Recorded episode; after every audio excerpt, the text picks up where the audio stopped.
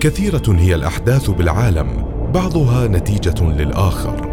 أحداث الحادي عشر من سبتمبر وما يجوبها من غموض وأحداث هي واحدة من أكثر الحوادث جدلا بالعالم بين مصدق ومكذب.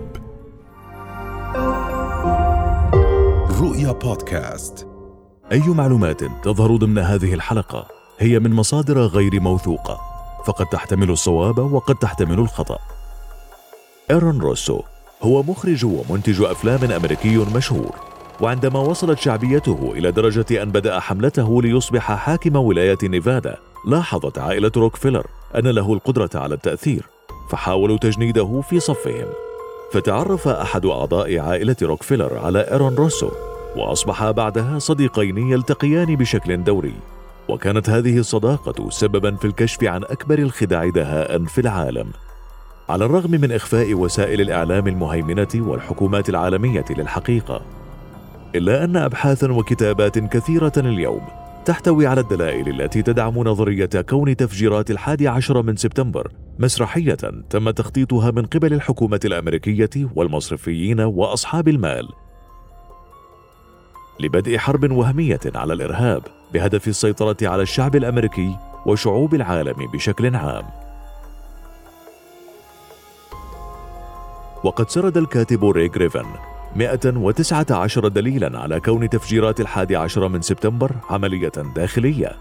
مثلا لقد قالت لجنة التحقيق إن وليد الشهري قد طعن مضيفة طيران على متن الرحلة أحد عشر قبل تحطمها في البرج الشمالي لمركز التجارة العالمي.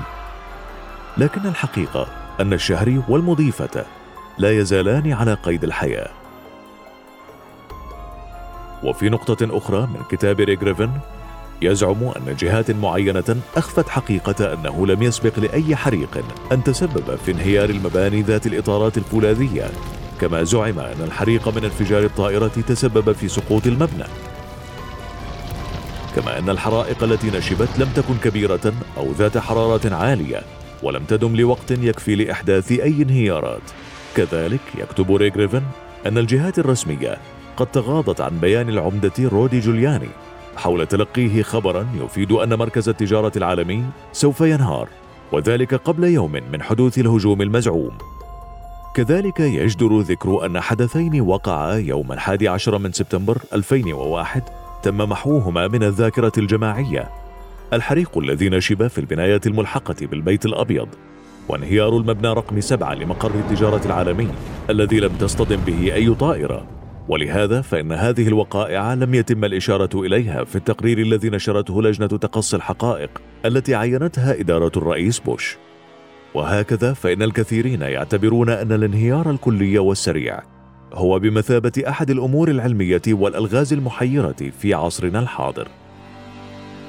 ولكن هنالك أحداث ارتبطت بمبادئ ومصطلحات قد لا نعرف معانيها. النظام العالمي الجديد من هو المخطط؟ ومن هم أصحاب هذه الفكرة؟ وما هي أهدافهم؟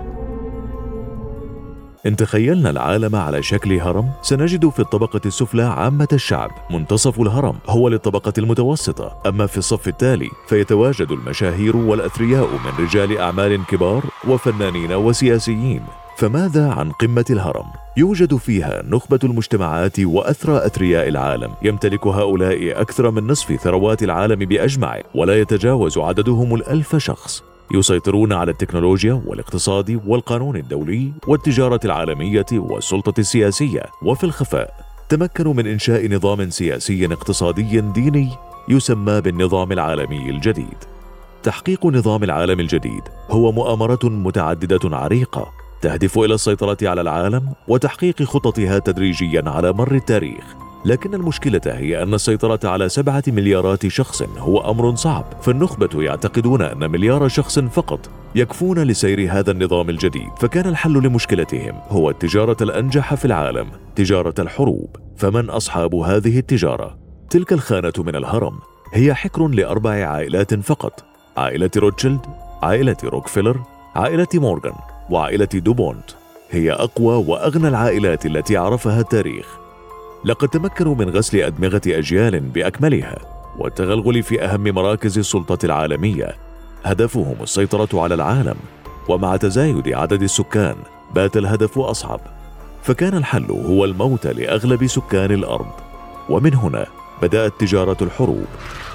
فهذه العائلات هي أول من بادر إلى بناء مصانع السفن الحربية والسلاح ومصانع الأدوية وخطوط سكك الحديد والمقاولات.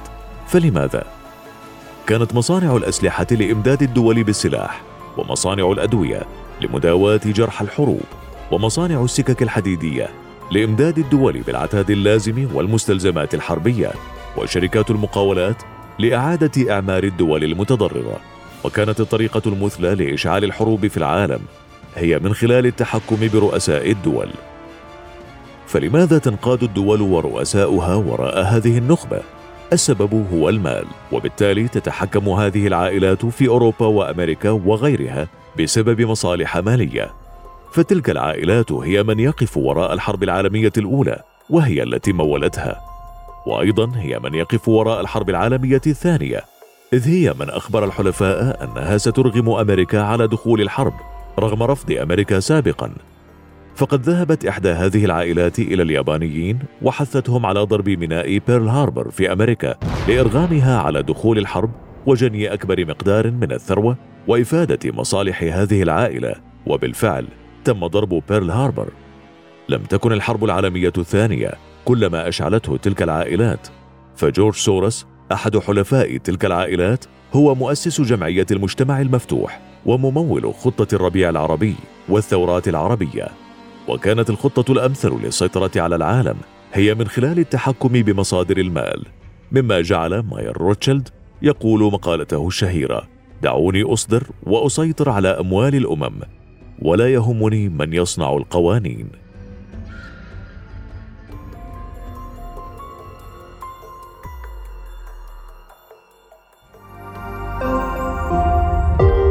رؤيا بودكاست